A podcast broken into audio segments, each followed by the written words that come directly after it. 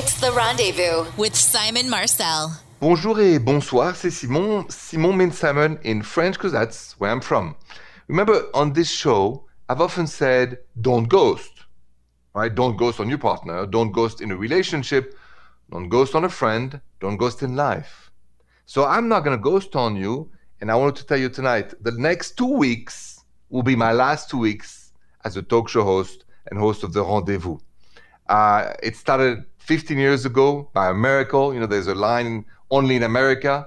Well, you know, as a Frenchman, uh, I never thought I would have such a show syndicated in 50 cities and you support and you loyalty and the following and all of that. But it happened nights after nights after nights. So I'm very, very grateful. Uh, just so you know why, uh, I've done it for 15 years. I love doing it, but I've also started to volunteer four or five years ago to become a coach to youth in detention here in the Midwest.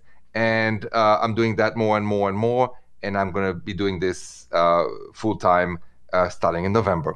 So I wanted to thank you very much and let you know that really from the bottom of my heart, you know, what a privilege. And the next two weeks will be the best two weeks of the Rendezvous show ever. So stay with me. Calls are next.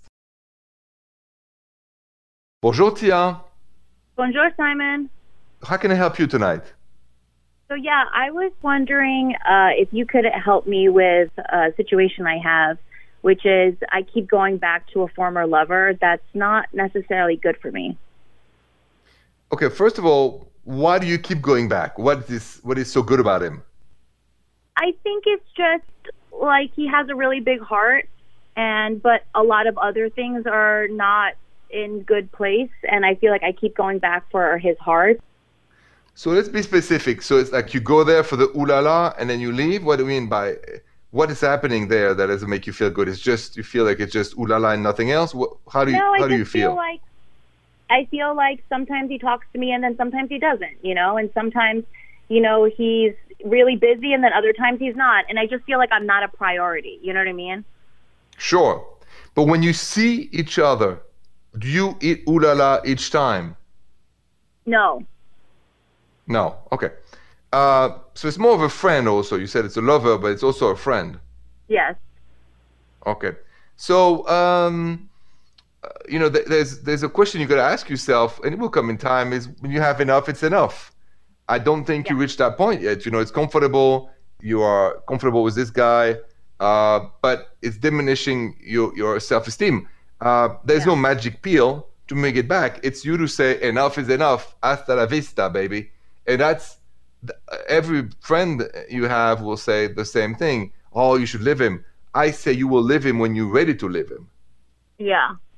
You've got to respect the process of saying bye bye. And sometimes it takes a week, a day, a year, two years, but nobody can force somebody else on the way out. You've got to take your time to detach, okay? Okay. Thank you so much. Anytime, Tia, you have a good night. Good luck to you. Thank you. So, this is a key question. I mean, why do you keep going back to somebody who doesn't satisfy you? Let's talk about that next. So, why do you keep going back to somebody that doesn't satisfy you, or makes you happy, or loves you back, or just you know loves you once in a while? Why do you keep going back, and why do we keep going back? It's not just you; it's me and everybody else. Well, I would say it's the fear of rejection. It's the fear of confronting the red flags that we've seen. Uh, who hasn't been in a situation where you're comfortable, feeling safe, but deep down you know this is not true love? You know this is fun, good times, ooh la la, dinner, stuff like that. But like Tia said, I don't feel like a priority. Have you ever felt like that with somebody? I have. And coming up next, I'm going to tell you a personal story about what happened to me about this topic. Next. So, I don't know if you ever felt like you're attracted by somebody's rejection or somebody, but I've been in that situation more than once. And I remember that story years ago with a wonderful Swedish woman in Paris. So I was a student at law school, and she was a student at Alliance Française. So think we're probably the same age. Uh, Carlotta. Anyway, so I was all infatuated with her and crazy about her, and she would only see me once in a while. We had a great times, but After a while, I realized it was just not her priority at all. It hurt my feelings. But then I said to myself, she's not forcing you to go to dinner and go back and go to movies and ooh la la and all that. So don't blame the other person. Just blame yourself and ask yourself, why would I want to stay with somebody who's not really into me? And that question will free you from that attraction. Worked for me. Call the next. Bonjour, Lucy. Bonjour, Simon. Bonjour, Lucy. What's up? Um, so I had a question for you. Um, Hmm? I have wanted for a long time to maybe do some ooh la la role playing in a sort of, you know, it's Halloween coming up, and you know, I was thinking about it again, and you know, maybe do some sort of uh, vampire role playing or something. And I just don't know how to approach it. I've always chickened out. So what do you mean you chicken out? What, what how do you feel? like I just I don't know how to ask him and um you know I don't know how to see if he'd be into it like I've I've started before like when we were watching a movie you know watching a vampire movie or something and sort of like playfully you know bite his neck or something but past that I always chicken out about like asking for more than that Asking for more, like what do you mean? like actually getting costumes and you know really really going for the role play part Right, you would like that a lot. Yeah, I think I would. I at least want to try it, you know. Sure. So what's the fear? Um, I think I'm I'm just afraid that he's just going to laugh at it and just think it's silly. Well, I can't talk for all guys, but most guys, if they're into you, they're not gonna find it silly. They're not. Yeah. So you gotta dare. You know, who doesn't dare doesn't live. So I'm all in favor of pushing you to dare. What's the risk? A laugh maybe, or but at the end, c'est la vie. You want to have fun? Have it. I'm against not living by fear of ridicule, because you know I think life is too short to be taking it so seriously. So I'm all for it. I think you should go for it. Okay. Okay. Yes, enjoy. La vie est belle. You gotta enjoy. All right, Lucy. Thank you. Best of luck to you. Don't be shy. Go for it. Have a good night. All right. You too. So what do I mean when I said, you know, who doesn't dare doesn't live? You you gotta not be afraid of ridicule and all that. Why? Let, let, let me explain a little more in details next. So it's interesting. My last caller, Lucy, she wanted to put some costumes on, role play with her, with her partner, and he, you know, she was afraid maybe his reaction. And then I said, in my own love life, I have dared more maybe than I thought I would. But there is no regrets. Here's the thing if it doesn't hurt anybody and you make fun of yourself, what's the big risk? What I don't want you to do is be afraid of being yourself and have fun. Because please remember that. Whether you do have fun, whether you do role play with your costumes or not, whether you do something else or try something else, we're all not going to make it at the end. And once you realize there's an end game, a date where game over for all of us, then you take life way less seriously and you take love, fun, dinners, food, ooh la la, pleasures way more seriously. Because you gotta love life. And I'll give you an example next. So, you know, I say, who doesn't dare doesn't live, love life, be ridiculed, have fun. Because I was educated like this by my parents that having fun or making fun of yourself or daring something is life.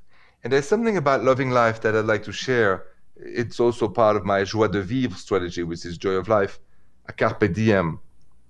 No matter how serious you work, no matter how not serious you work, no matter what you do, we all have the same ending. That's it. So the example I have is that my father's 93 and he keeps joking around and making fun of himself getting older and older. And he has no problem making ridicule of his age.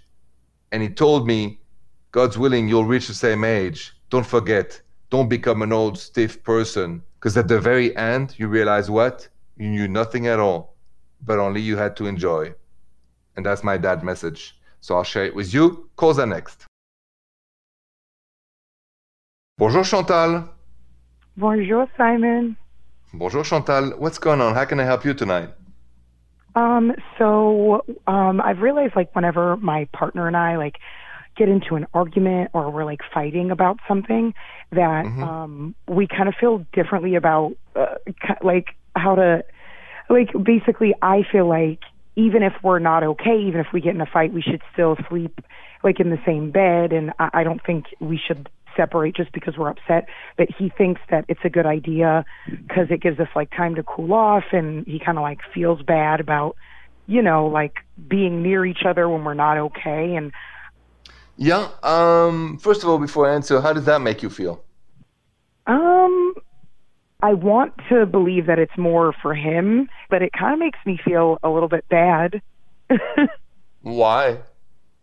because I feel like it's just because you're mad at somebody doesn't mean that you don't love and care about them, and it doesn't mean that you don't still want to be like close. And I feel like it creates this like this separation that's not needed. Like I understand cooling off, like you know, for a little bit, but I just think it's weird to literally sleep separately just because of uh, an argument or a disagreement. Okay, but um, I'm kind of on the side of, of him on that side, which is uh, no pretending, no fake. You don't feel like it, don't do it. The bed is not a prison. Uh, you don't feel like sleeping with your partner a night or two, don't do it, and you'll be back happy. Uh, the, it's, I've, I've, I really feel we have to break the symptom of the, the, the bed is the symbol of the love. It's not. It's a place to sleep. And if you're not in the mood, go sleep on the, on the sofa and come back when you're in the mood because any other form is fake. You see, the thing is, Chantal, if he forces himself when he's not cooled off, when he's not happy, it's a bad vibe in the bed. And I agree with mm. him.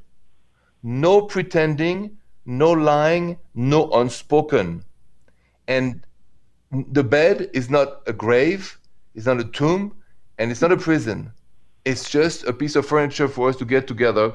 And if we not, if we don't sleep together a night or two or three, honestly, I think you both will sleep better. Okay, I I see what you're saying. I get that. Flexibility. None of this matter. None. It's the honesty that matters. He feels he needs to be on his own. He doesn't want to put on you a bad vibe. I like that. That's respectful. It's not against you. Mm-hmm. It's respectful. Got it. Thank you, Simon. You are welcome. Thank you for calling Chantal and have a good night. Coming up, we're going to go help Sarah because she wants to know how to get her boyfriend to do something during the ooh la la next. So, Sarah left me a voicemail. Take a listen. Bonjour, Simone Simon. This is Sarah. I have a question for you. I have the most wonderful ooh la la person, and I want to know how to get my ooh la la man to nuzzle my neck. I mean, I absolutely love it when he ru- he gets next to my neck. His beard tickles me, and when he doesn't have a beard, it's still I love it. So I don't know. How do I get him to to know that's a really special place for me? Um, do you have any ideas? And I look forward to hearing from you. Thanks, Simon. Au revoir. How do you get your partner to do something special for you during the ooh la la? I'll tell you that next. How do you get somebody you with to do a special thing when it comes to ooh la la for you? My last uh, voicemail, Sarah wants her guy to nuzzle her neck during ooh la la la la la la la la. And so, uh, well, listen, you just ask, you just show, and have no fear. I, listen, ooh la la is so important. No relationship can survive without good ooh la la. So my advice to you, Sarah, is just either talk about it or guide his beard towards your neck during the ooh la la with your hand. I'll let you figure that one out. Do never be afraid to ask your partner something you like. They have the right to say yes or the right to say no. C'est la vie. But how how frustrating it would be if you never dare. So please say what you want and enjoy. That's my answer. Calls the next. Bonjour Taylor. Bonjour, Simon. Bonjour, Taylor. So uh, I hear something romantic happened to you, and I don't know what it is. So, so tell me what happened. It's very romantic, actually. I have been dating someone for two and a half, almost three years, and he proposed to me pretty recently. And we are Yep. both in the theater. We're both um, actors. And he was doing a show at an outdoor venue. And he came off stage and met me out in like the, the gardens. And he was carrying a suitcase with him that said Harold Hill on it. And I don't know if you know musical theater, but Harold Hill is from The Music Man. And it just so happens that we had both done that show years ago, not with each other, but we had both done it. And he started to sing um, Till There Was You. And he got down on one knee and asked me Oh. if I would marry him and open the suitcase. And inside of it, he had my engagement ring. Oh, so how did that sweet. make you feel? Oh my gosh, the whole the whole cast was like watching and I didn't even know and taking pictures and posting them on social media. It was crazy and fun and lovely and charming. When you think back of this moment, what is the emotion that runs through you, your heart? Uh overwhelming overwhelming love. Okay, I like that because those those moments hopefully are just once in a lifetime usually, but it's like you don't know when it's gonna happen. Uh, it's a surprising moment. Some of them are very creative, some of them not. But at the end, you keep in your heart and your soul a very unique feeling of warmth and love, and and that's why I asked you. I wanted to make sure that's what you felt. Absolutely. All right. Well, listen, congratulations again for that wonderful story. Thank you for sharing, and have a good night, Taylor. Thank you, Simon. Coming up, the key question Have you ever faked it doing the ooh la la? Next.